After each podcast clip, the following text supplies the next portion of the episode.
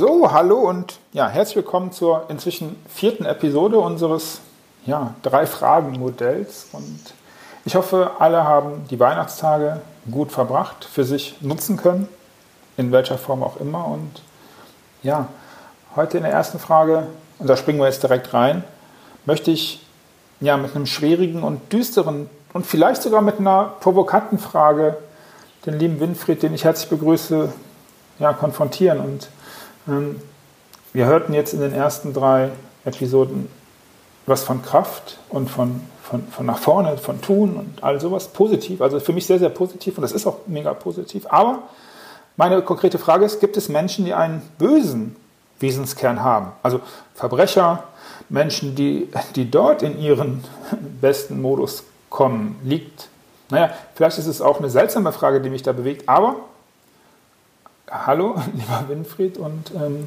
hast du eine Antwortidee für mich zu so einer Frage, die mich da umtreibt? Also ich gehe von gesunden Menschen aus. Hallo erstmal.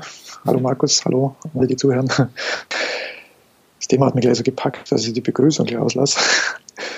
Also ich gehe von gesunden Menschen aus. Es gibt ja pathologisch ähm, Menschen, die tatsächlich aus unserem Blick von außen böse agieren und nicht einzufangen sind. Ähm, und dann weggesperrt werden und auch eingefangen. Gell? also ich gehe von gesunden, nochmal zurück, ich gehe von gesunden Menschen aus und gesunde Menschen haben die Wahl. Und dieser Wesenskern, der kann durchaus auch im negativen Sinne eingesetzt werden. Ähm, ich weiß es nicht mehr so ganz genau, ist, aber da gibt es diesen Banker, der, ich glaube, die Deutsche Bank schwer geschädigt hat, der irgendwo in, in, Shanghai oder sonst wo im fernen Osten in der Bank gearbeitet hat und mit irgendwelchen krummen Geschäften ähm, dem Bankhaus großen Schaden zugefügt hat. Ich habe mal irgendwo gehört oder gelesen, dass der Kerl jetzt für ein NGO arbeitet. Mhm. Ich glaube nicht, dass sein Wesenskern sich geändert hat. Man hat ihm nur dieses Spielzeug weggenommen, mit dem diese Betrügereien möglich waren und mhm. in dem auch diese Verführung drin gesteckt ist, es zu tun. Weil das passiert uns ja, dass wir verführt, wir sind ja verführbar. Wir sind ja Menschen, wir sind verführbar. Mhm. Und nachdem er ihm das Spielzeug weggenommen hat, traue ich wetten, der macht das Gleiche wie vorher, nur jetzt eben für nützliche und sinnvolle Dinge. Da fällt mir auch gerade ein Bezug zur Bibel ein, die Wandlung vom Saulus zum Paulus. Ähm, ich glaube auch da nicht, dass der Wesenskern sich geändert hat. Mhm. Der Blickwinkel hat sich geändert. Er tut anderes auf dieser Handlungsoberfläche und da kommt es jetzt wieder zurück zu dieser Entscheidungsfreiheit, die wir Menschen auch haben. Mhm. Also ich gehe von einem entscheidungsfreien Menschen aus und keinem, der in einer Zwangslage ist.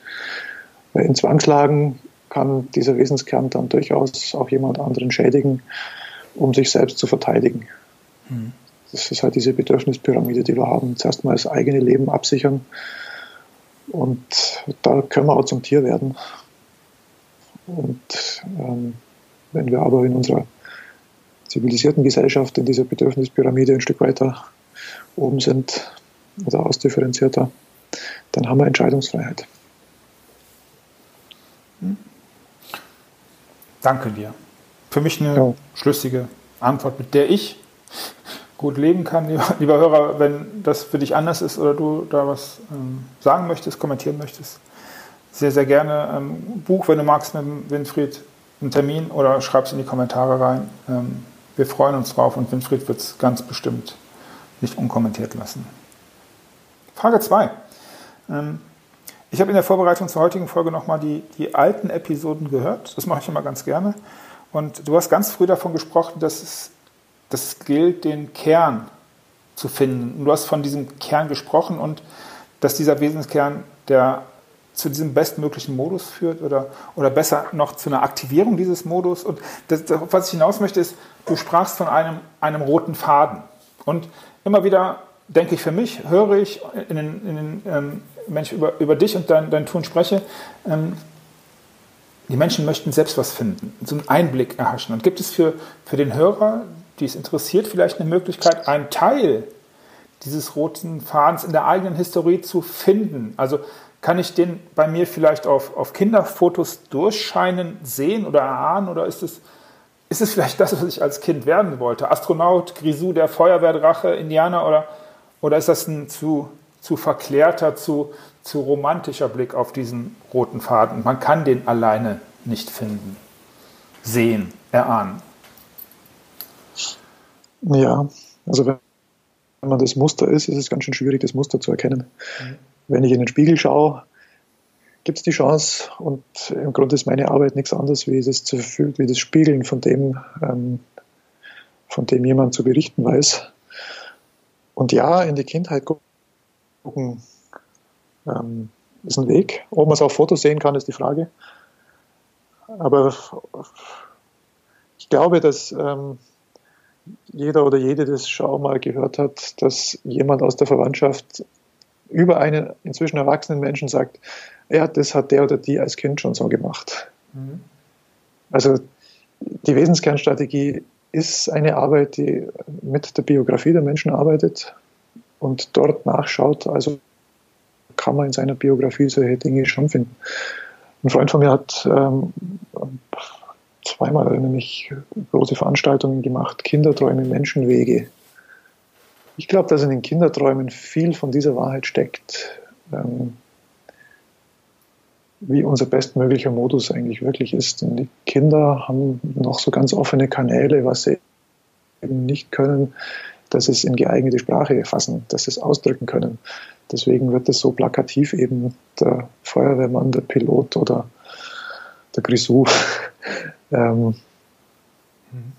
weil sie eine einfache Identifikationsfigur brauchen. Nur da steckt was ganz, ganz, ganz Einzigartiges jeweils drin. Und ja, diese Arbeit schaut teilweise bis zurück in die Kindheit.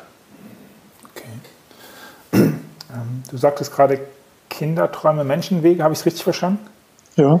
Gibt es da, also ich finde, hört sich nach einem spannenden Projekt, gibt es dann eine, eine, irgendwie eine, eine, URL oder sowas, was ich in die Shownotes packen kann, für den Fall, dass noch jemand interessiert? Äh, wenn ja, lass, erinnere mich bitte gleich dran, dass wir das machen. Ich glaube, nein, ich kann nachgucken, ob da, ob es da okay. so eine Dokumentation gibt, die erreichbar ist. Aber ich glaube, nein. Okay. Dann, dann äh, ja, wir erklären es, lieber Hörer, wenn äh, ihr in den Shownotes nichts findet, dann gibt es nichts zu finden. Zumindest nichts Direktes Erreichbares. Okay. Ähm, wer, wer, da mehr zu wissen möchte, darf ich das anbieten, dir eine Mail schicken, dann kannst du vielleicht einen Kontakt herstellen. Ich finde es halt, Kinderträume, Menschen wegen irgendwas packt mich da. Ich finde es irgendwie spannend. Ja. Okay. Ähm, Jetzt habe ich eine Episode gemacht, lieber Hörer, Mensch, oder wir haben gemeinsam eine gemacht und die dritte, die letzte, und da kam kein Mensch vor, wie Konsta Puka oder Nina Hagen. Und ähm, das wurde mir vorgehalten. Äh, und ähm, ja, wir sind nicht auf einen konkreten Menschen aus deinem Buch eingegangen. Und äh, ja, viele Menschen hören das sehr gerne. Und ich gehöre auch dazu. Und deswegen komme ich natürlich heute auch wieder auf einen Menschen zu sprechen in der dritten und letzten Frage, der scheinbar auch sein Wesen zu seinem Beruf oder umgekehrt Beruf zum Wesen oder mh, hm, egal. In jedem Fall ist er Schindelmacher oder, oder er ist nicht Schindelmacher, sein Beruf ist Berufung. Wie auch immer, anyway. Du in jedem Fall, so beschreibst du in deinem Buch und du kannst es besser ausdrücken, bist im Nachtprogramm auf ihn gestoßen.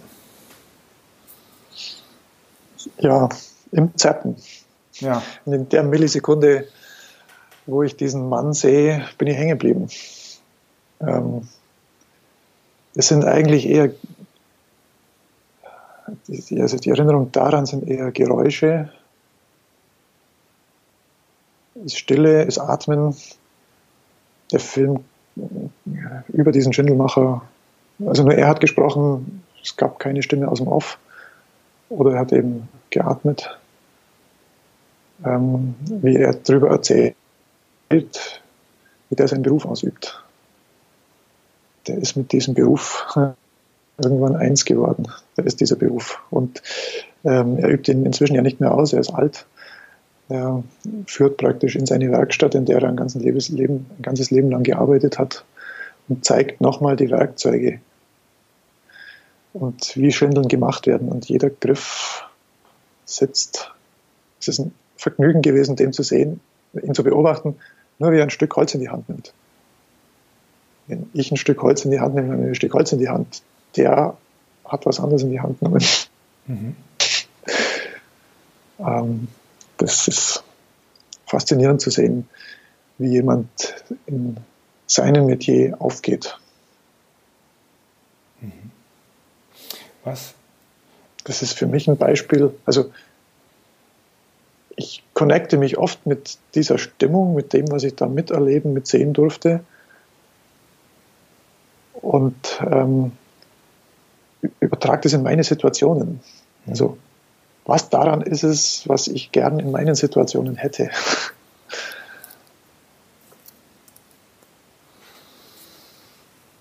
Mhm. Okay. Dieser, ähm, kannst, du, kannst du sagen, was, was, was ihn ausmacht bei, diesen, bei seiner Berufung, beim Tun, dass in dem, in dem Werk, Werkstoff sein, in, in dem Tun sein oder, oder was macht, macht, macht, macht diese Idee von dir aus? Ja, ja, ich glaube, das ist es. Das ist eben komplett in diesem Tun sein und zwar weit über dieses Spalten von diesem einen, ähm, von, von dieser einen Holzschindel hinaus. Der spaltet zwar eine Holzschindel, aber das ist alles. Das ist der ganze Beruf, der in jeder Bewegung spürbar und sichtbar ist. Der ist, also das Rankommen ist so passiert wie früher halt bei, bei ganz vielen. Ähm, entweder hat es vom Vater übernommen oder der Vater hat gesagt, da fängst du eine Lehre an. Also es war gar nicht seine Wahl. Mhm. Und ich glaube, dass viele Menschen, die so in einen Beruf hineingestoßen wurden, völlig unglücklich mit diesem Beruf sind.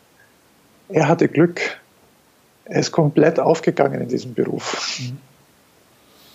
Mein, mein Vater ist, ist Heimatvertriebener gewesen, ist leider schon verstorben. Ist von seinem Vater damals in dieser schwierigen Zeit, hat der eine Lehrstelle bei einem Metzger aufgetan, was der ganzen Familie total geholfen hätte. Mein Vater ist in diese äh, Metzgerei rein und ist sofort wieder raus und hat sich übergeben müssen. Und der Metzger ist ihm hinterher und hat ihm gesagt, mein Bub, gescheitert ist passiert jetzt. Mhm. Der Vater war natürlich nicht, kann man sich vorstellen. Klar dass das nicht das Richtige war. Letztlich ist mein Vater Schmied geworden. Also das war dann die nächste Stelle, die sein Vater für ihn aufgetan hat. Da ist es, glaube ich, ähnlich gewesen, dass, es, dass, ihm, dass das besser für ihn war. Er hat zwar dann nochmal gewechselt, er ist Feuerwehrmann geworden, also Kindheitstraum. ähm, aber Schmied, das hat, glaube ich, gut zu ihm gepasst. Dank dir. Mensch. Silvester 2018, 31. Januar, Quatsch, Dezember, morgen ist der erste, neues Jahr 2019 startet. Ähm, ich wünsche euch allen, liebe Hörer, ein, ein richtig tolles 2019 und ähm, ich habe eine Zufallsfrage und ähm, die Zufallsfrage ergibt sich ja immer aus den, aus den Antworten von Winfried und ähm, diesmal hat die gar nichts mit den drei Fragen zu tun, sondern ich möchte Ihnen auch heute, weil es halt so ein besonderer Tag ist, es wechselt was, ähm, folgendes fragen. Wenn, wenn ich für mich, wenn jeder Hörer für sich selber einen Wunsch für das nächste Jahr haben sollte, was, was würdest du uns empfehlen? Und ich weiß, dass die Antwort vermutlich nicht, hör auf zu rauchen ist. Vielleicht aber auch doch. Ich bedanke mich für die, ja, für, für die, für die vier Episoden in diesem Jahr, freue mich auf die ja, 52 Episoden im nächsten Jahr und ähm, wünsche allen wirklich einen tollen, guten Rutsch ins neue Jahr, ein erfolgreiches 2019. All sowas, sagt Tschüss. Winfried, sage dir Tschüss und alles Gute. Bis nächste Woche und ja, wie immer, deine Bühne. Tschüss. Eigentlich hatte ich mir vorgenommen, die Frage diesmal nicht zu beantworten, weil mir ein Thema, mir ein Thema erschien, ja, rausgeleuchtet ist, das eigentlich gar nicht gedacht war. Mein Vater ist aufgetaucht, ohne dass ich es vorher vorhatte. Ähm, ja, ihm zu Ehren. Guckt mal nach oder gucken Sie nach, was Ihre Eltern Ihnen mitgeschenkt haben. Ich weiß, dass viele Menschen einen Hader damit haben, was von, ähm, von den Eltern kommt und viele wollen sich abgrenzen. Das ist aus meiner Sicht in der Pubertät sehr, sehr wichtig, wenn man dann groß ist, dann ist es sowas von wertvoll zu gucken, was haben die beiden mir mitgegeben. Ein gutes 2019 von mir.